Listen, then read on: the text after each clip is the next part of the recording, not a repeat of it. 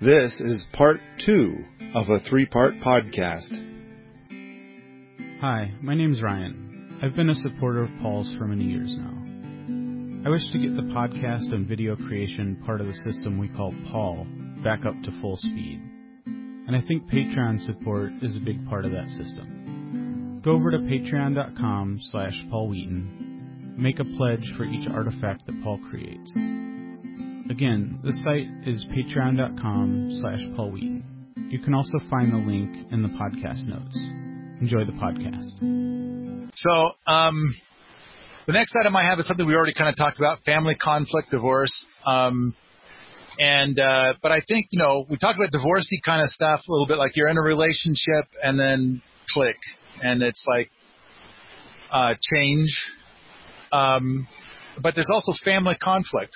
Like you know you might be really close to your family, but now that you but but they're they're going to attempt to impede and you find yourself like I don't know well, I'm not I'm going to speak for myself for just a moment and say like suddenly all these people that are my family are not as important as what I have to do now. I am I these relationships are disposable to me now. They weren't before, but they are now if they will not be supportive of what I'm doing, that relationship is entirely thoroughly disposable. And, um, but even more than that is I need to find my new family. I need to find my new people. I need to find my new tribe because I'm leaving this tribe. I, because the click, it's like within that click, within that moment, it's like, and this is frustrating. It's like, I I would have never have thought I would do this, and yet I'm go- I, that's what's happening. I mean, I I would think that it, the moment after the click, you'd be like, I wonder if I'll be able to salvage these relationships. And then my experience is is that within a short amount of time, the answer is nope. Nope. And um, and I I've met people that are that are that say things like, "How can you live like that? How can you not have these relationships?" And it's like it turned out to be a lot easier than you'd think. Hmm. Uh, you know, I've a, not uh, part of it is is I no longer have all that drama, including a bunch of people telling me that what I'm doing is crazy and they need to insert themselves into my life and basically do an intervention to cut me off from permaculture or cut me off from this path. And it's like, um, yeah, no, that's this path I'm on is only about a thousand times more important than this relationship. And um, and this relationship turns out is now in my way. this is me. Right. I wouldn't say that for me, like, my relationships became disposable. I mean, maybe if it's like, you know, my third cousin twice removed or something, but mm. like, my important relationships didn't become disposable, but like, I was just no longer willing to allow them to prevent me from doing what I needed to do. Mm-hmm. Like, it had to kind of be on my terms, at least in that regard, you know? It's like you can stay in my life and I love you and I want to still have a relationship with you, but I'm not going to, you know, be obedient. Hold myself back. Yeah. Right. Be be obedi- obedient to somebody that has not experienced the click. Exactly. Yeah. Yeah. Which For obedience me, is kind of what they really need. Right. Yeah. For me, um, and I'll get into this more. Uh, for my adult uh, family familial relationships where they haven't experienced the click and don't understand what I'm doing, uh, my my choice was, or what I chose to do was kind of turn the volume way down. Similar to what Jen said, uh, it's not gone, it's not turned to zero, but you know how much and to the degree that I'm listening to what they have to say and how crazy I am is way way down. I'm um, gonna I want to augment what you just said and yeah. say, do you feel like if you get to the point that you're neck deep and you're girding it, that you can then show those people your new environment, and then they would kind of be like, "Oh, this is cool." Oh, I get it. Maybe I've wondered. Um, I don't know. Um, I hope that I can show it to them, uh, but I'm prepared for the possibility that that will still be too crazy for them. And it's just those are not people that I can share my dreams with. But while your future is under construction, well, yeah, I mean, de- you definitely can't show people Disney Disney World while it's under construction. Yeah, but when it's crazy. all done, then it's like they're the most likely to be accepting of it. Like, oh, this is cool. But it's there's still a chance they'll be like, oh, I I think I understand why you're crazy. And, yeah, uh, exactly. and and it's like I, I you're still crazy and uh but but it's like uh now it's it's something I can wrap my head around why you're crazy. Right. Yeah. well, I feel bad. Uh, my family has fully embraced my crazy and have been a hundred percent fully supportive in my oh, journey. That's cool. awesome. That's amazing. From like I don't know, like we had days where like my parents helped me build like these mobile chicken brooders with me and they'll help like they'll go feed the pigs or the chickens because I have my site um like rent my site. Um, my aunts are some of my first CSA customers. Um, my sister just bought five acres. My other sister built a giant garden. Wow. Yeah, my wow. family were like, "Oh, I like your kind of crazy. Let's do this." My dad's obsessed with fruit trees now.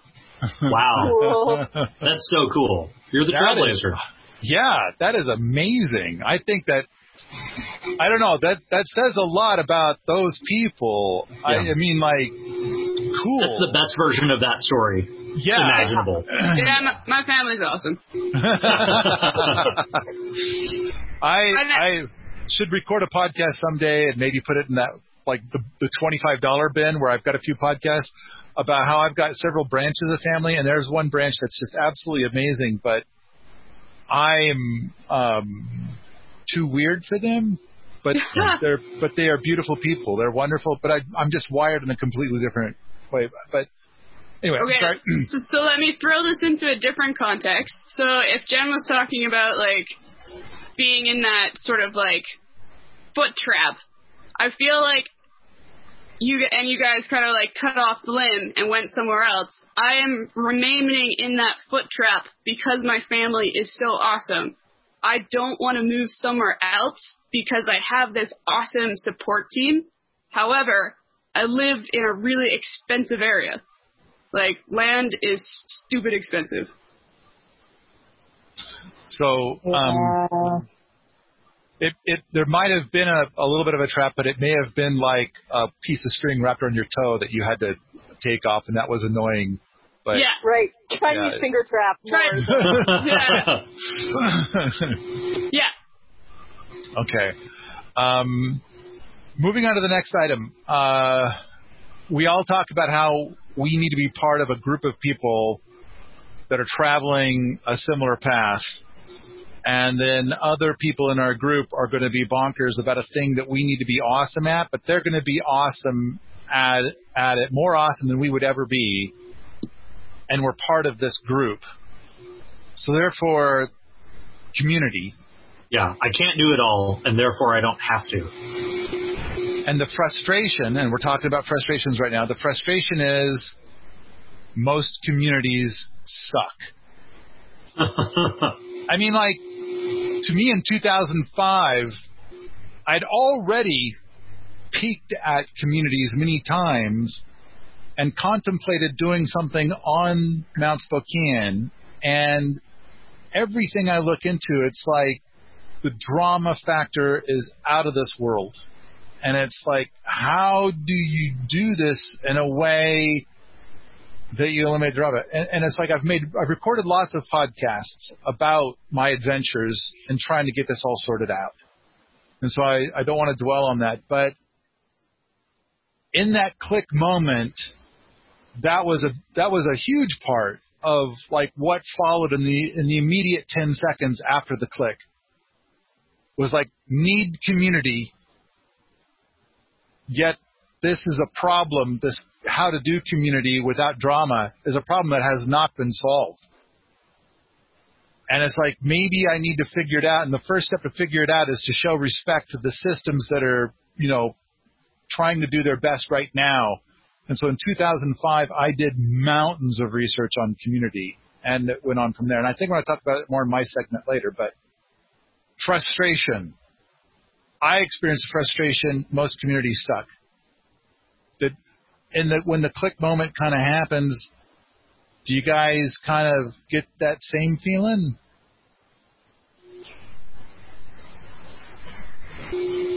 Yeah, I would say, I mean, I didn't immediately start, well, that's probably not true. I had read like Diana Leafe, Christen, Leafe Christian's book even before I was on the ranch, like when I used to live in the city after college and had kind of been into the idea of intentional community. But one, after reading her book, it was like, oh shit, that, that sounds like way more than I want to deal with. And then I had toyed with the idea of like trying to start some kind of community at the ranch, which, you know, was a non-starter for many, many reasons.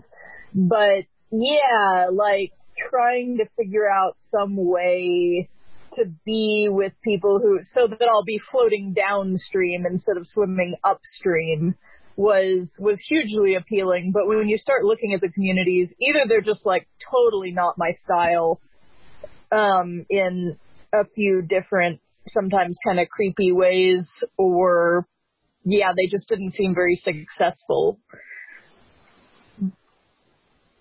Okay. I guess when I first looked into it, it was like the opportunity to reduce the cost of purchasing land, so jointly purchasing.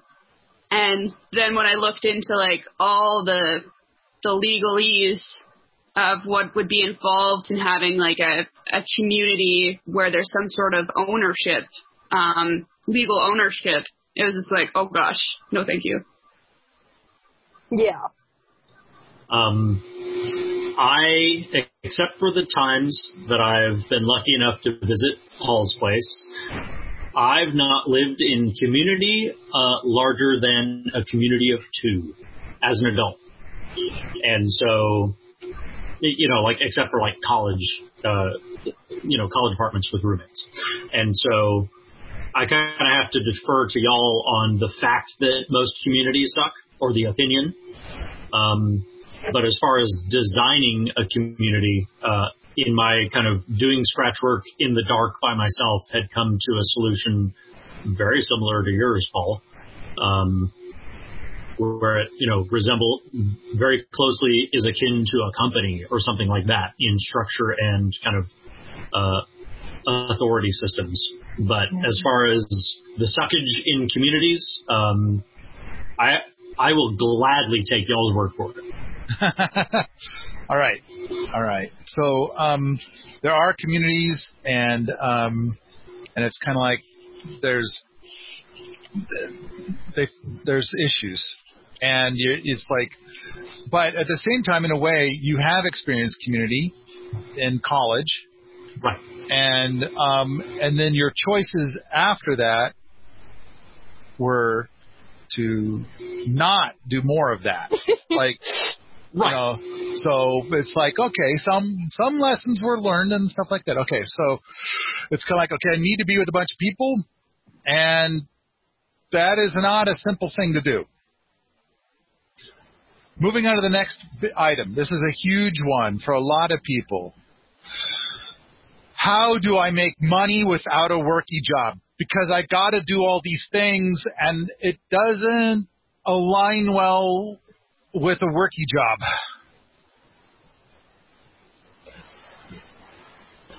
Yeah, worky jobs suck. Yeah, that's that was always a pain point for me. Um, yeah, money is hard if you don't have a worky job.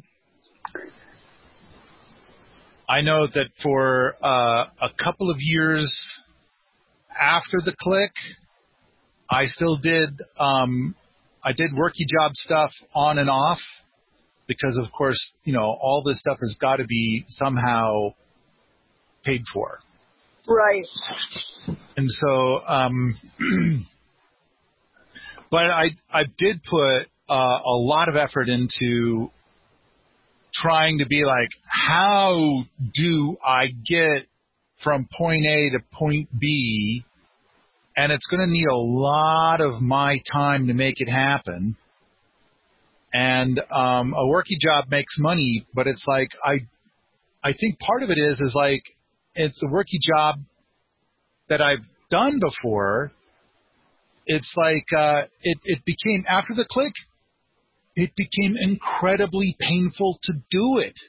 Right. I don't want to be here. I don't want to do this anymore. I can't do this. I'm I'm forcing myself to do this thing because I get paid a lot of money and um you know but I think it's apparent to everybody around me that I'm forcing myself to do it. I don't really want to be here. And I want to be doing all these other things. My soul needs me to go do these other things.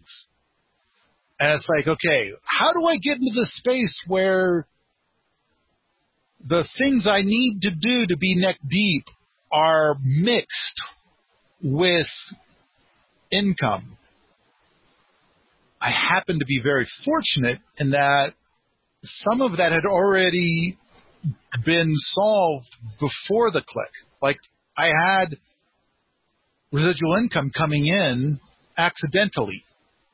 Cool. And then and I and a lot of it was for things that I did that were like I wrote that article about ants and aphids on my apple tree and it started to bring in a little bit of money. And I wrote the article about lawn care and and it was starting to bring in a little bit of money. I mean little not big money but trickles. And so some of the things I did before the click, you know, were bringing in this little trickle of money and I you know, basically then the next thing you know is like as part of the click I needed this to to share what I've learned. I needed to talk about it. So I I would write and I and things like that and share not for the sake of earning money but because I just needed to have the conversation with others. I needed to have other people try these ideas on for size and see if it has legs, and uh, and to talk about it more so I can get deeper into it. And then sometimes for some of those things, I, I like later I'd be like, oh, I need to kind of improve my income streams. What can I go to? And it's like maybe these seven things over here, I can do a little something with each of those seven, and then more income will come in. I you know an afterthought. And, Right. uh, so now all of Wheaton Labs is 100% funded by permaculture things. Right. Kickstarters, um, the artifacts left over from our previous Kickstarters, um, Well- stuff like that. And like you're talking about re- residual income streams, which I think is a really good place to end up. But I think like a lot of people's first thought is kind of like, I will sell produce from my garden. How'd that go, And- Ashley? Uh, uh, well, it actually went pretty good. So, um, I'm definitely a thousandaire for sure. you, you gonna do it again next year? Uh, sure am. Oh wow! Cool. Oh, I'm I okay. I I, I, was thought it was surprised by like that uh, answer too. yeah. I because of course the thing I say is like okay, if you're going to try and make money doing permaculture worky job, that one of the lowest income things you could possibly do is a CSA. And Yeah. and then you're like, yeah, I heard you say that, and I'm going to do it anyway because I think you're wrong. And it's like that's cool. That's cool. Do your own thing. And then and then it's like, so I thought I'd say, how did it go? And you're going to be like, you were right. I don't think I don't think you're wrong. Um, I think that I still need to explore ways to make more than you know less than minimum wage. I think that what I what I'd like to try is I think I'm able to do the CSA this season with half the amount of work, and that there's other side benefits that I get that aren't necessarily like the money monies. I think, um, I mean, we have plans here on on how we will hopefully earn money in the future rather than me perpetually subsidizing everything. And uh, and and and the chant is I will work harder. And, Huh. and every time I say that, what do you say, Jennifer? That truck is totally not from the glue factory. Totally.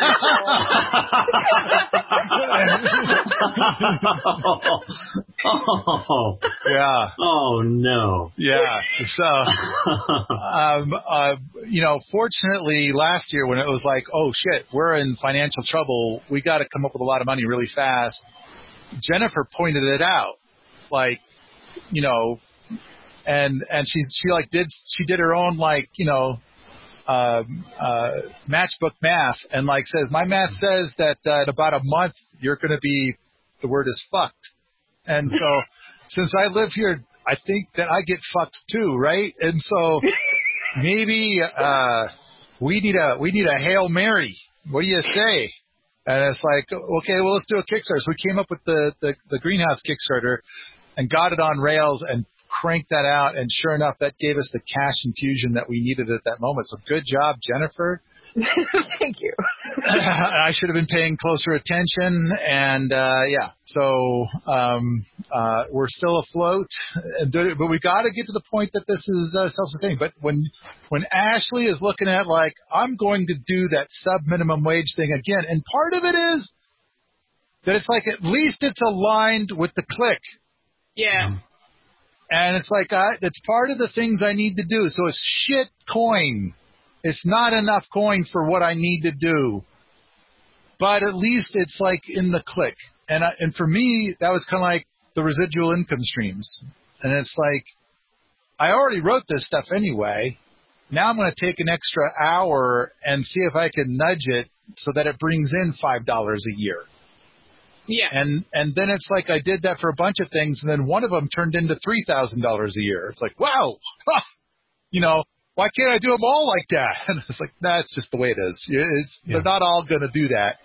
And it's like, but now there's so many that it's like they all add up to something that keeps Wheaton Labs mostly afloat. Although we do lean on those Kickstarters a lot too.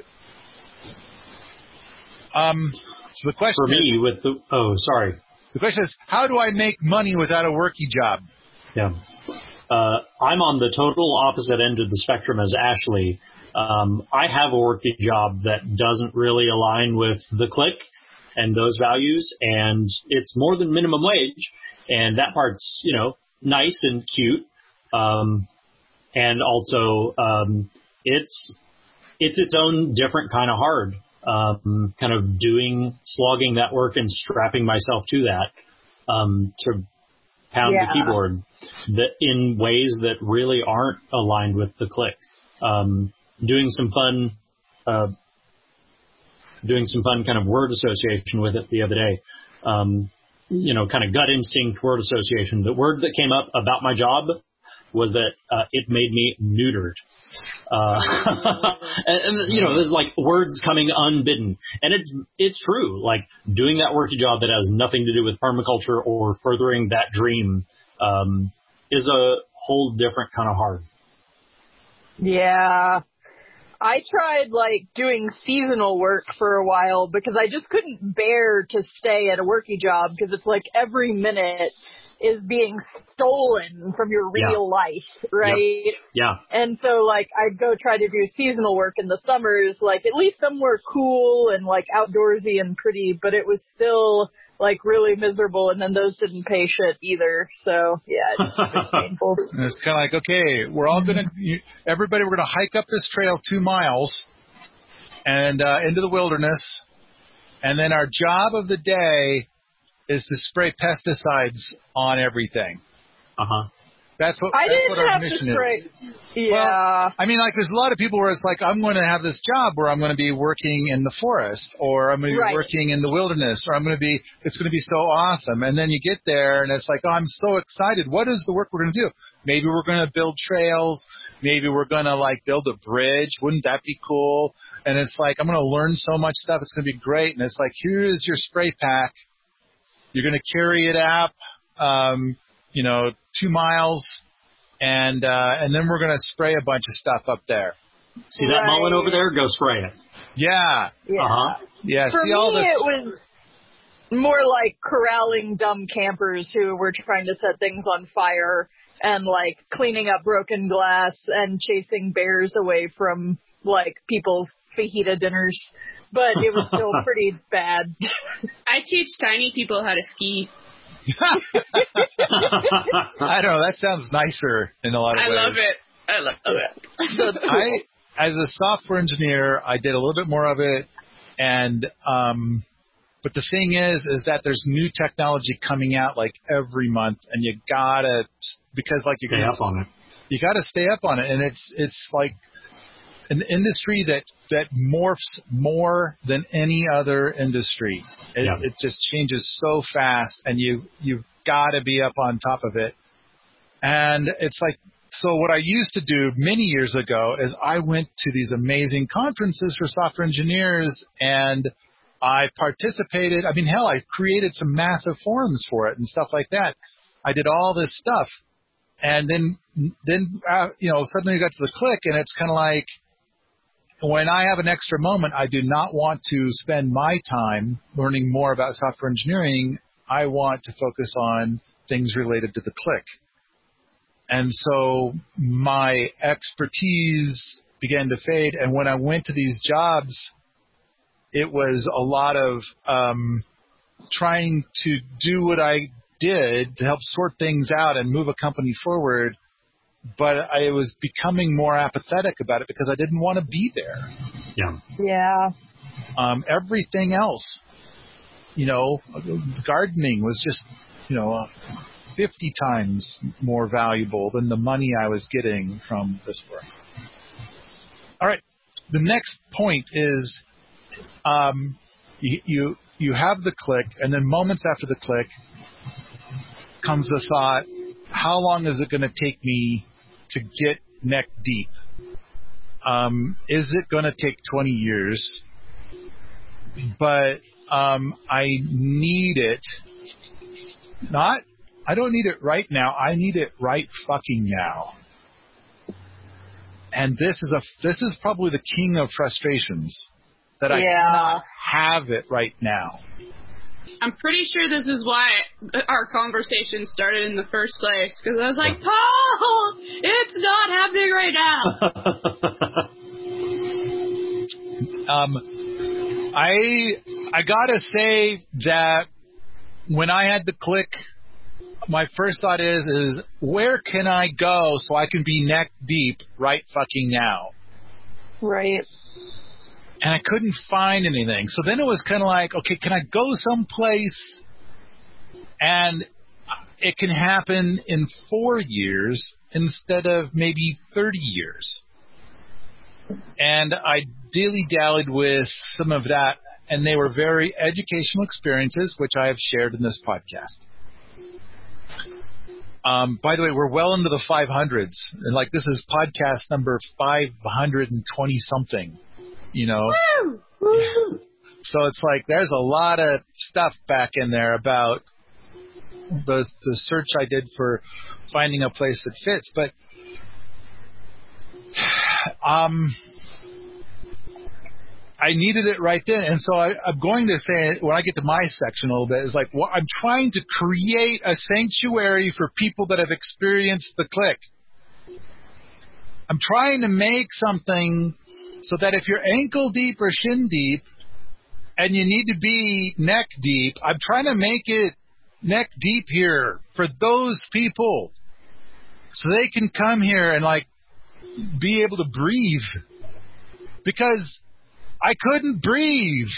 Yeah. It was It's like suddenly you breathe water and not air anymore, and you need to. Yeah. yeah. I'm I'm kind of drowning in the impossibility of what is now an essential requirement and nobody else understands my essential requirement. I need to go somewhere where somebody understands me. And and everybody is better than me at this. Hmm. Everybody.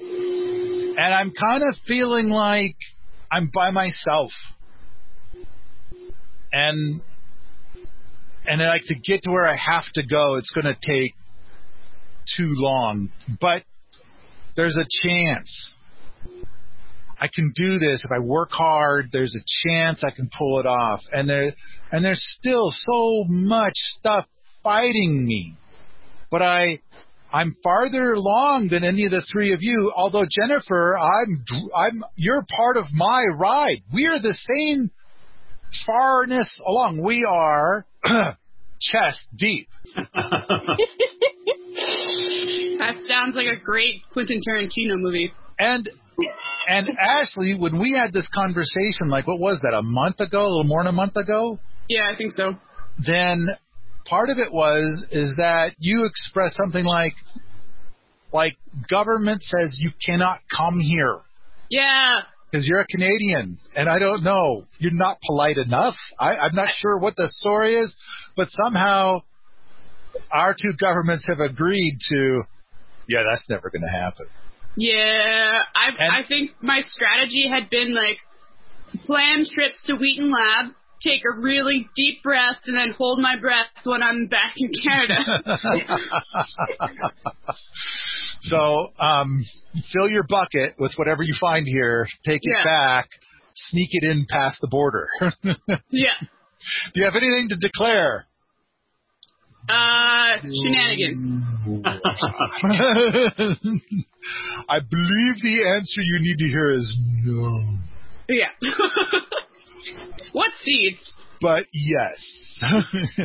well, I was thinking more like experiences and knowledge, um, or just, just like, yeah, being chest deep for a couple of weeks.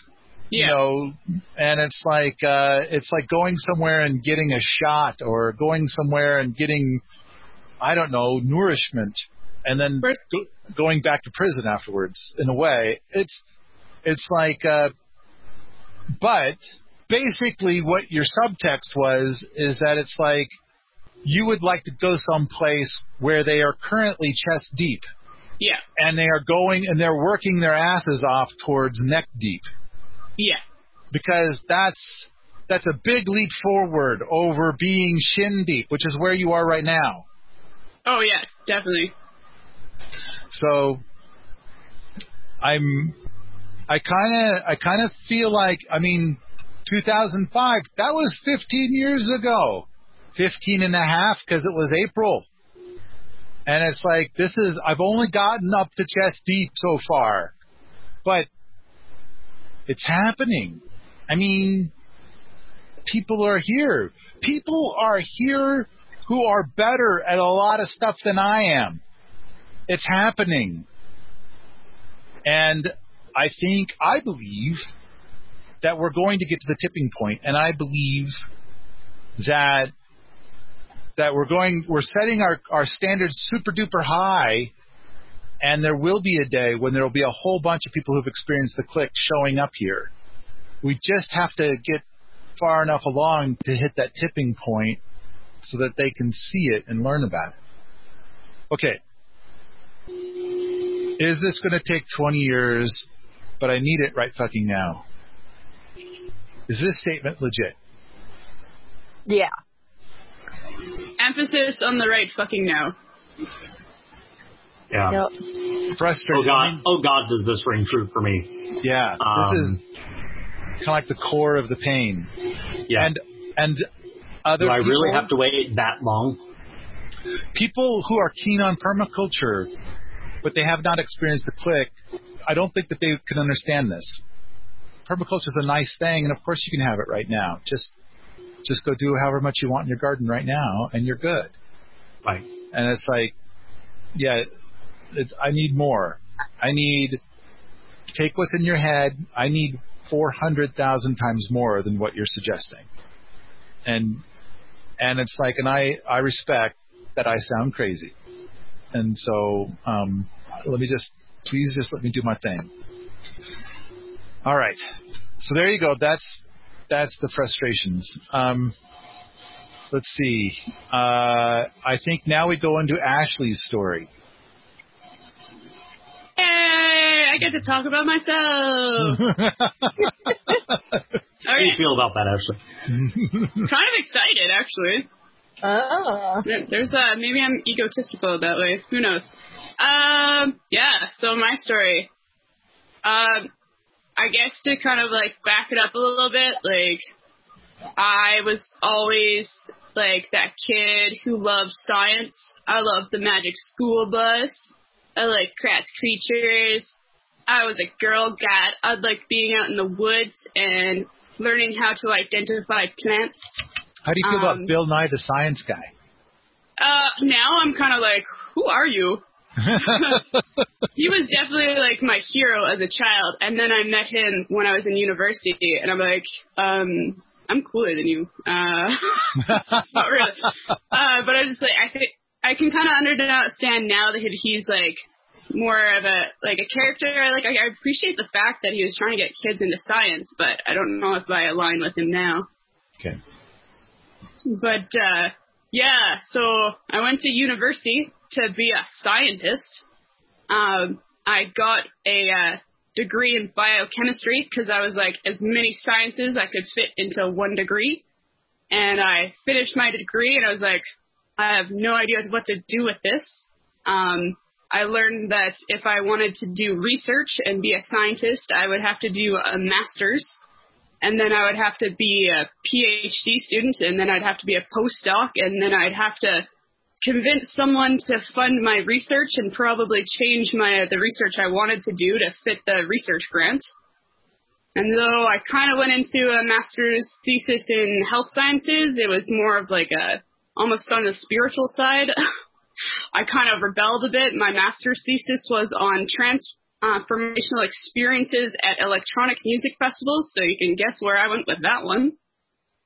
Um, and then I was also working at Agriculture Canada um, in winter wheat research, and I was like, this is what we got. This is the best we have for agricultural research. We're just going to spray these fields with some chemicals and call it a day.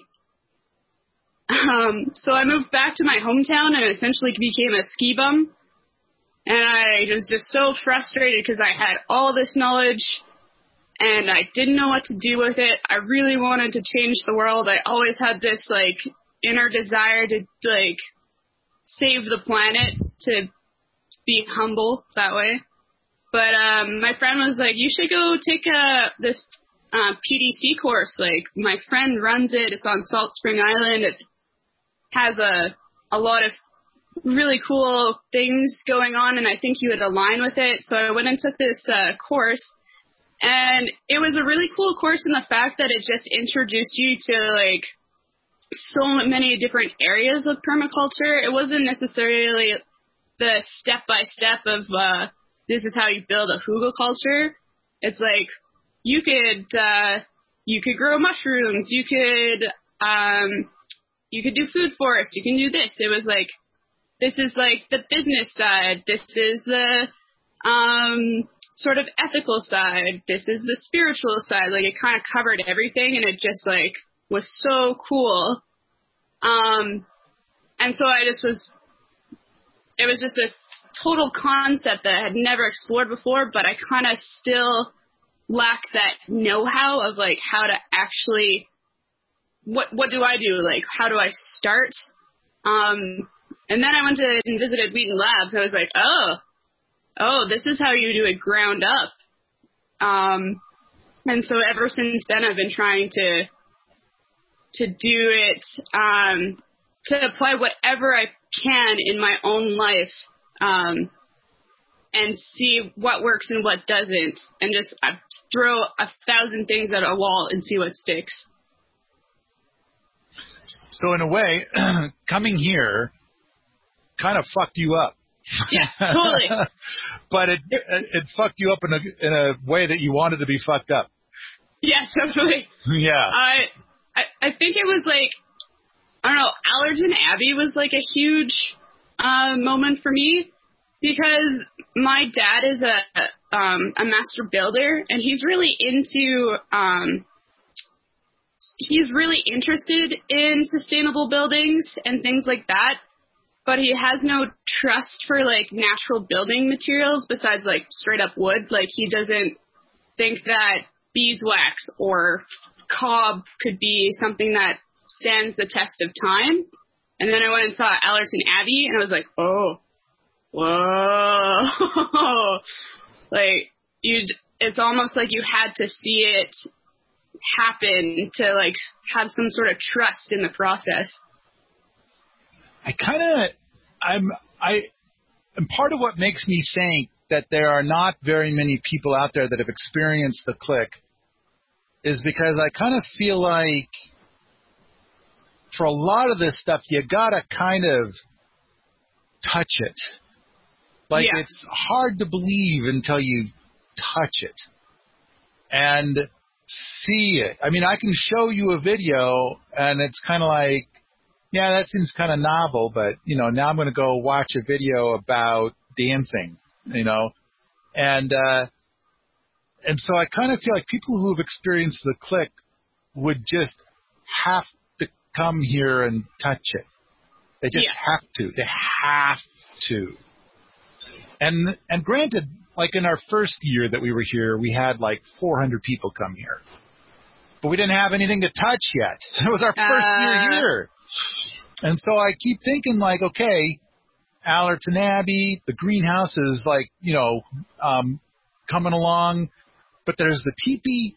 No one's no one's in the teepee right now touching that rocket mass heater, and it's like feeling this whole different way to heat, to like grok the difference between heating the air, which heats you, versus this air is totally cold air, and all of the heat that I'm getting, which I'm getting a lot of heat, is either radiant or conductive heat, not convective.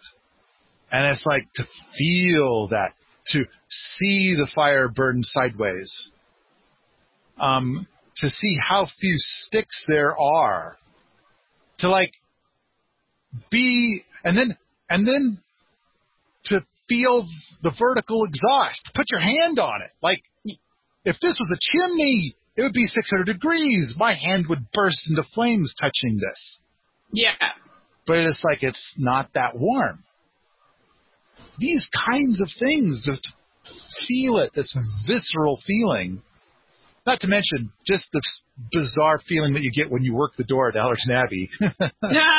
yeah. because it's you know I, I don't know I, I think that that's an aesthetic that you cannot see or smell it's there's there's not really a description for how this when you move this giant heavy door how it does something in your beauty appreciation thing inside of you but you can't connect the two it's it's like a sixth sense that you're feeling for the first time but anyway so yeah, I kind of feel like there's a lot to touch and in order to feel and learn. So because there's been a certain number of people here that are a lot smaller than I thought, then I kind of think that there's not that many people who have had the click. Because if you've had the click, you gotta come. You gotta. There's, I mean, so like for Ash and Ashley, you had the click before you came here, and and it's like you know, then you came here. So yeah. I mean, it makes sense to me. Um, uh, but you know, I don't know. Maybe somebody gets the click and their click is is a lot more purple than what we have here. So coming here isn't really the the thing. And so I, I think that's a legitimate kind of click. Yeah, I found that even during my PDC, it was kind of split in that way. Like half of them would have sort of pursued the purple side, and half of them would have tried to like create more of a homestead themselves or move to a homesteading environment. Um, and there was just a few that were kind of there for shits and giggles, I guess. Right. They're like, this is Mom cool. and dad Yeah. paid for it. I wasn't doing anything else, so what the hell? Yeah. Got me out They of were- the house. you know. and they were still fun people, but you're like, yep, you're not going to do anything with it. Actually, my um, the instructor for my course actually came out this summer and visited my site, so that was really cool. Yeah, nice, nice. All right, Ashley, you got anything else? Um, I guess like the one thing that I was thinking about um, in regards to frustrations um, for me was that like it was a total change in identity. Like the things that I had locked myself into being like really valuable had totally changed and I had to like rework them. Like I had always valued myself as being this like cool kayaker skier chick. And now I had become the crazy chicken lady. So that was like a big, I guess it was almost like a purple shift. You're like, oh man, ha- do other people value me as the, the crazy chicken lady? Do I need them to value me as the crazy chicken lady? Um, am I okay with giving up my identity as this uh, outdoor adventurer? And that's kind of balancing that. When you're neck deep, when you're achieved neck deep, who are you then? Are you still the crazy chicken lady, or are you something else? Uh, well, I think other people would see me as the crazy chicken lady, but I think I, I don't know. I don't really know yet. I don't know Ooh, what the, yeah. Nice. You're gonna find out. Yeah. well, I'll know when I get there. yeah. I'll yeah. let you know. Okay. All right. Cool. Um, Ash, it's your turn. Okay. Um, so said earlier, um, I'm currently ankle deep, if that. Um, I live, you know, in Denver, in the near suburbs. I have a hugelkultur in the yard of the house or the house where I'm living. Um, and I put some gray water on the garden and I, you know, don't grow my own food for the pesticide reasons we've talked about before. Um, and I'm doing some other little bits of PEP stuff at home uh, you know, help helping the curriculum, but that's not what I mean. Like doing bits and bobs of PEP that are, you know, a little bit of living permaculture and experiencing it. And yeah, I want to be way deeper. Um, when we were taking notes independently before we started recording the podcast, I was wondering if I've truly felt the click. But Jen gave me words um, that help a bunch. So thank you, Jen. Um, yeah. Where I think I have felt the click, and it's just I've not yet chosen to cut off my arm. Um, and for me, the ties that hold me kind of in my current lifestyle, it's not in Denver in particular, uh, is my son, who's seven years old. Um, and being a dad is something I thought about since I was a kid, right alongside food security and living in places where you didn't need to have cars. Um, and so I'm I'm in that dilemma of here's this part of me that to pursue permaculture probably needs to be fundamentally different than it is right now. And I've not yet made that decision. I'm in, you know, for three years now, I've been in that place of, huh? Can the foot come with me out of the bear trap? This bear trap's not moving anywhere. Um, and I don't, I don't mean to liken my son to, you know, uh, you know, ball and chain or anything like that, but there's very much a divergence of paths where, you know, because of so many reasons with a capital R, um, getting to pursue permaculture and also getting to be with my son are rarely on the same path. Um, there's including all eight years of architecture school, pulling together bits and bobs of building and gardening and sustainability and things that were leading up. I didn't even yet know the word permaculture, but they were all heading in that way. And after years of that, I let the doubters in my life convince me that that dream of mine was unrealistic and belonged, you know, in the sky merely to be looked at. And then I felt the click, like I talked about before. It was, I can see it. It's that still image, the thumbnail of the Justin Rhodes video of Paul next to the rocket mass heater there in the Fisher Price house. And when I was there, I maybe toe deep, if that. Like I wasn't doing or living permaculture stuff. And so maybe it was just as soon as I touched that cold water, I was electrified. Um, and kind of all of these things came crashing down on me all at once. Um, and that was back in 2017.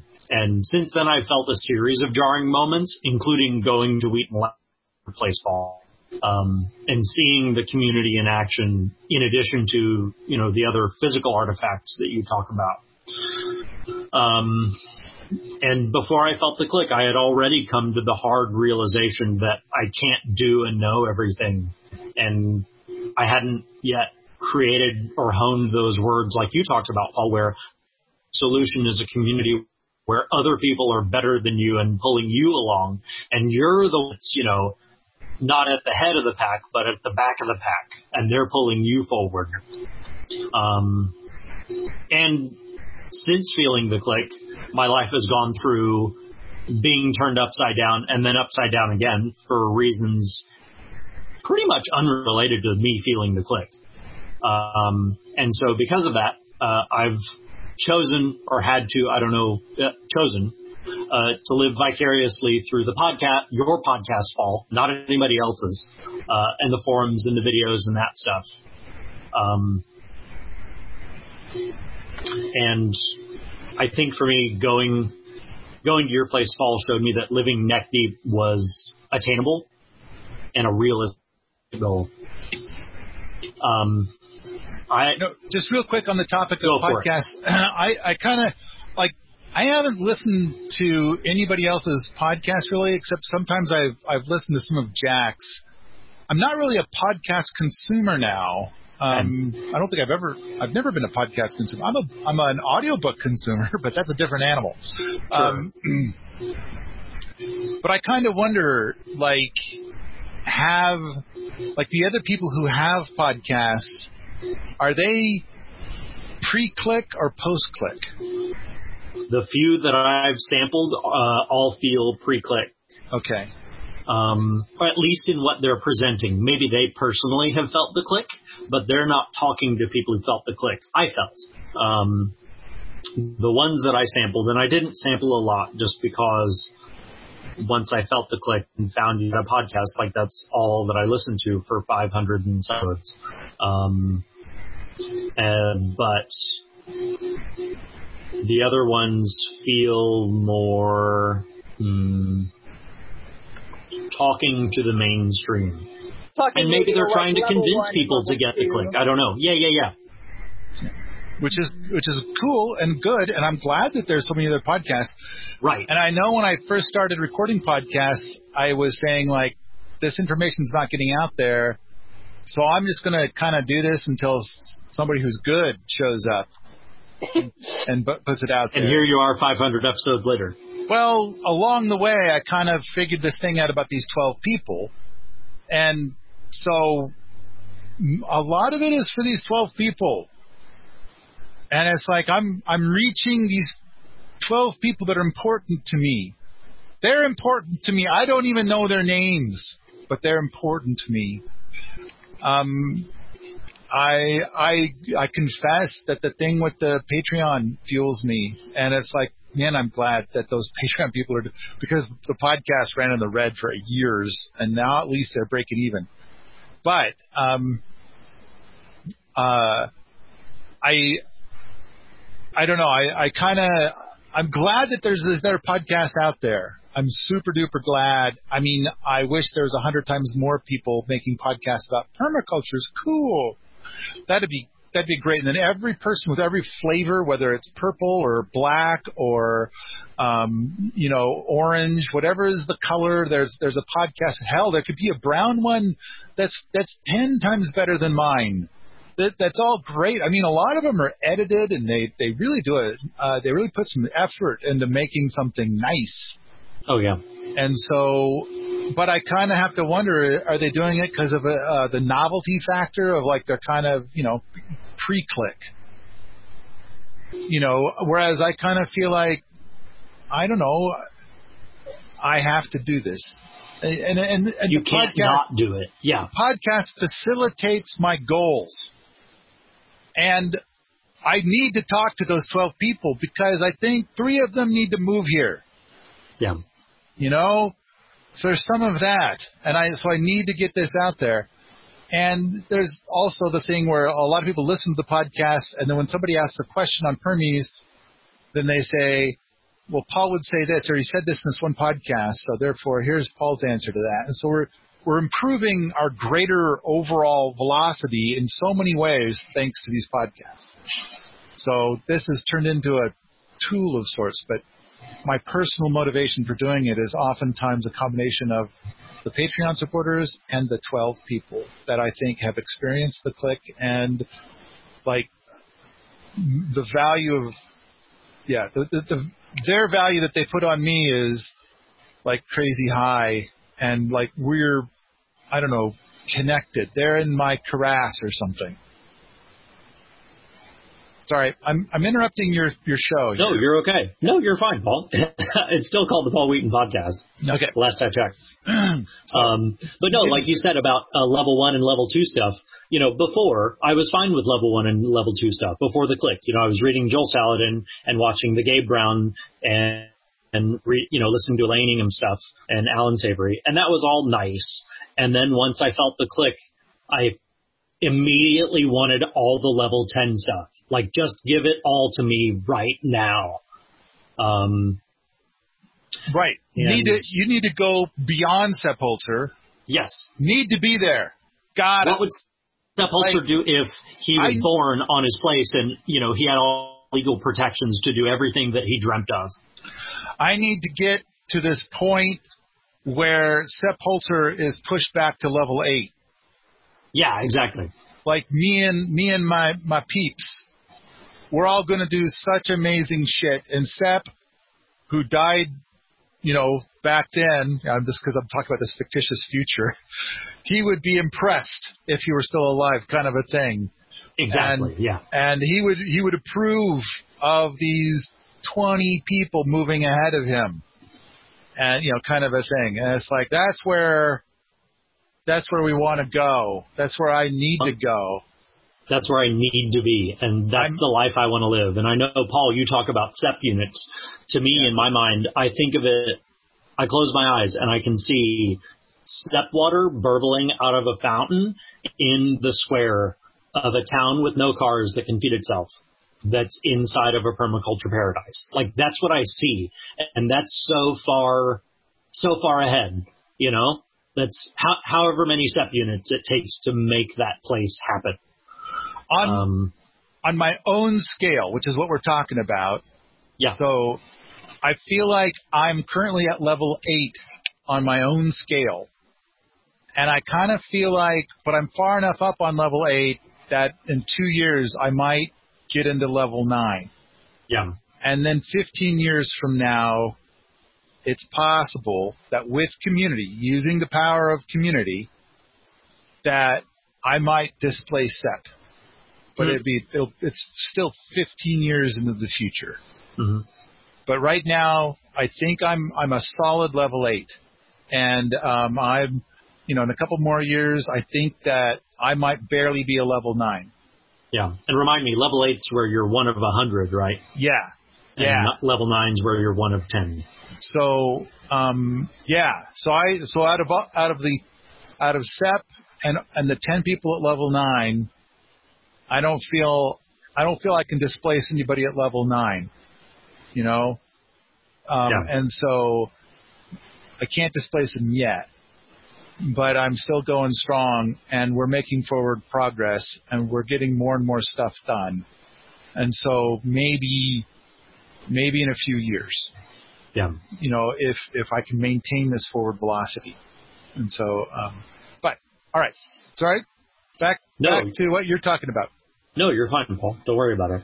Um, like Ashley, my strategy up until now was to go to Wheaton Labs and fill my bucket and bring my bucket ha- back home to me and do the Charlie bucket routine of nibble on nibble on that bucket and try to make it last a year, you know, like Charlie in the chocolate factory where it makes that chocolate bar last a whole year. Um, and uh, you know, I've swum upstream and had people think that I'm crazy for talking about what I think is level one stuff, much less the level 10 stuff. Um, and I've found one other person in my locational proximity that doesn't think I'm crazy. And so now that's kind of turned on a drip. So I'm not suffocating anymore, which is nice and cute. and at the same time, I still want so much more. Yeah, want or need? Need. No, yeah, need. Um, Yeah. And I still have a worky job for reasons, again, with a capital R. Um, and yeah, I still need to live in a town with no cars that can feed itself. I'm, Okay. So, uh, and I'm done. all right, Jen, you're up. All right. I mean, so I feel like I've kind of told a lot of my story on the podcast before, especially when I first got here and it was like, oh no, you pushed the button and now I Uh-huh. cannot stop. Um, but yeah, I, like I said, I felt the click at the PDC here. So before that, I had been, I grew up on a ranch back home in Texas. That was kind of always where my heart was at. Um, and I had left the ranch to, to go to college and kind of run my own business and had a condo in the city. But I was just increasingly suffering and so I decided to move back home and I was back home like visiting and then my dad got paralyzed and it was like, well now I'm definitely moving back home. and so I I sold my condo and moved back to the ranch and was trying to do permaculture stuff. Um, and it was just like the swimming uphill factor was high. Like, I mean, not only was I a caretaker for my dad and trying to, you know, manage 550 acres by myself, but like my family members were not like they weren't even level one, you know, they just Yeah. totally didn't get it. They would come spray Roundup on things or graze on or, you know, stuff like that. To be helpful, they were helping. Right, totally. And I mean the neighbors Uh-huh. too. Like the neighbors would spray my fence line for me because they knew I was struggling to keep up with everything. And it's like they were genuinely being kind and Right. yet In their Ah. conception of kindness. yeah, exactly. And so like there was just a lot of that and it was getting there was increasing kind of like family conflict and everything was falling apart and I won tickets to the PDC and I wasn't sure whether to come but my mom told me like honey you need to go like just go. That's awesome. Yeah, my mom's awesome. Um, and, and so I got here and I was just like debating the whole time as I was doing the PDC, like, oh man, I can't, am I gonna cut off my foot? You know, am I really gonna do it? And uh, then I had the click and so I, I did and I asked Paul how he would feel about me staying here to, to do the ATI, which, oh, that's another kind of one. But, um, still Yeah. in progress.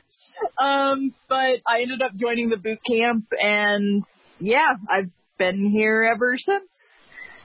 Do you like the boot camp?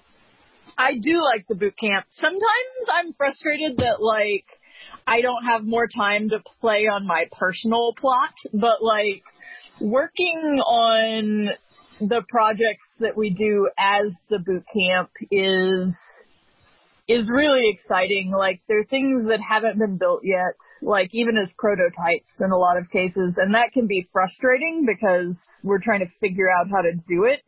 But like getting to be a part of that and build these designs so that we can actually test them is really important to me.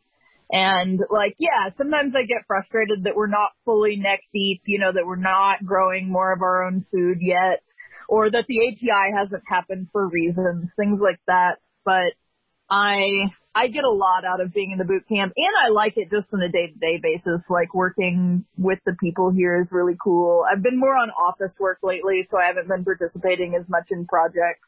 But like when I get to work with everybody, I really enjoy that. So then when you had the click, you had these new needs Yeah. and the urgency is a hundred percent urgency. Right. Need. Does the stuff that you do in the boot camp, does it feed those needs?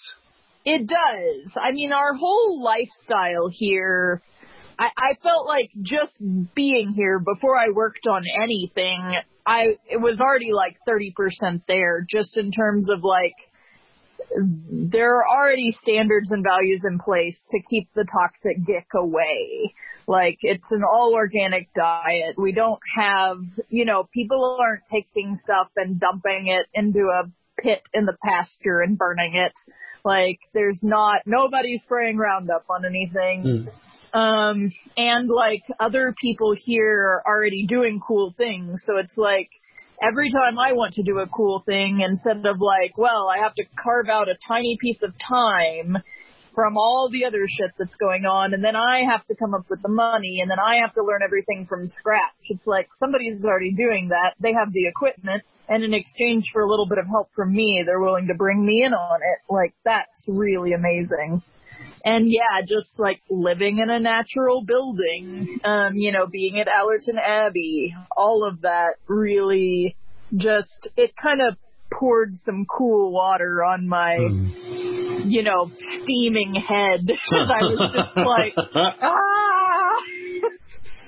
yeah. So I yeah, I, I kind of feel like I'm going to get into this a little bit more, but I kind of feel like the boot camp is designed for people who have experienced the click, and it's like Right. this is this is the food you have to have, and and Right, like, exactly. you know, um, and and it's and I kind of feel like there's a big difference between people that are kind of like here for you know I don't know a little bit more of a novelty versus people that are here because they've had the click because it's like this this fire hose I'm drinking from and I'm keeping up with this is this is essential. This is Right. my lifeline. And it's like uh, you can't I mean the, the concept of of sipping from a cup just is like not going to cut it. You know I I need this fire hose. And it, Right. and I can and you can keep up with it. And it's like this is this is the thing. This is the food. This is this is it this is what is what is required. Um and then other people are kind of like uh oh this fire hose is is way too much. This is drinking from the fire hose. And all that that implies i think it's going to blow my head clean off. And and it's like i'm just going to observe other people drinking from the fire hose. I might touch some of the spray from it a little bit but i'm definitely not going to drink from that. And uh i don't know there's so you know for for some people they come here and it's like a little bit of a novelty and then they're on their way. And then other people it's like this is the food. This is this is the nourishment that i desperately needed. And i can't i cannot get it anywhere else. So that's my thinking. As part of the design of it i think. Right. and I'm thinking a lot about the me from 2005 when I experienced the click, what I needed then. And I'm trying to think of like, let's make something for that guy. And um, so uh, a landing space of sorts. All right. Uh, do you have anything more? No, I think that pretty co- pretty well covers it. I got a note from Ashley saying that she needs to split because we're running long. But thank you. Ashley. Yeah. Yeah. Yeah, it was good to talk to you. It's always good to talk to you guys. Super jealous of you trailblazing per- permaculture for your family.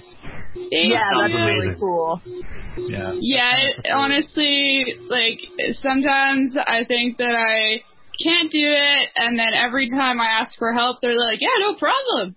Sounds That's great." awesome. so I'm Jealous, su- envious, proud, astonished, impressed. Way to go. I'm glad to hear it. So I, I just it reminds me to be grateful for what I got. Um, but yeah, thanks guys. I'm gonna head out. Okay, we're going to keep going. Bye. Thanks, Bye. Ashley. This podcast is continued in part three. Don't forget, go out to patreon.com slash Paul Wheaton and make a pledge for future artifacts.